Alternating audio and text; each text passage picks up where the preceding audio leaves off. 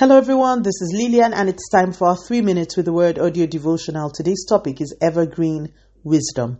And our anchor scripture is taken from the book of Galatians, chapter 6 and verse 4. Pay careful attention to your own work, for then you will get a satisfaction of a job well done, and you won't need to compare yourself to anyone else. The last day, I brought a message that I believe could um, guide us successfully through 2024. Today, I bring another of such wisdom capsules. I bring a principle from the Word of God that can guarantee a level of success and peace in this year, or indeed in any period where it is applied.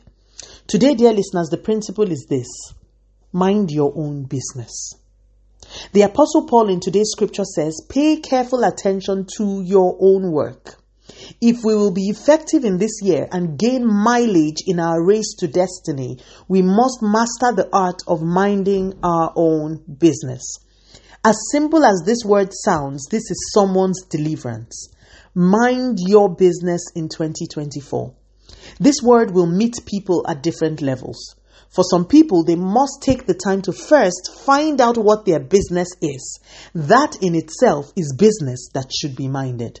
So, if you don't know what your business is, make finding out what it is your business and mind it. If God has already shown you what your business is, then pay careful attention to it. Every human being on the face of the earth has only 24 hours in a day. Time is finite. If you will record achievement in your line of endeavor, you will have to forego other things, other activities, and other people's business to be able to pay adequate attention to yours. This year, prioritize the things that God has called you to do. Reduce the amount of time you spend on things that do not concern you. You will be shocked at the amount of time scrolling through social media takes from your destiny. Even things that are seemingly good may not be beneficial.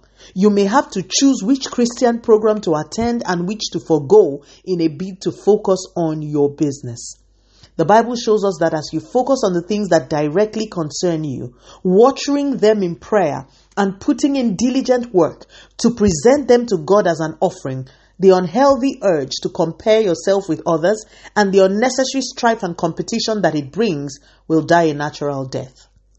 If there was one person in scripture who utilized this principle, it was Jesus. Listen to Jesus in John 4:34. My food is to do the will of him who sent me and to finish his work.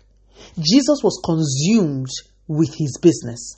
He minded his business.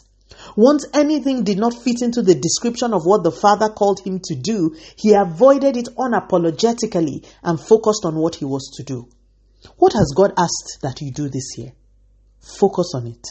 You have a finite amount of time. Exclude things that do not relate to your core purpose and the thing, things God expects you to do. Be ruthless with weeding out distractions. Focus on the relationships that matter and let go of toxic, dishonoring, and draining ones. Prioritize your personal fellowship with the Father God and then focus on the things He tells you to do. Let us pray. Father, in the name of Jesus, thank you so much for your word. Continue to take all the glory, Almighty God.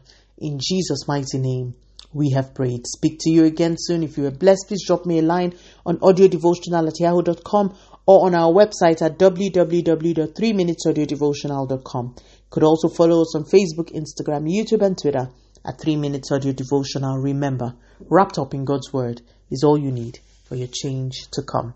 Love you and bye.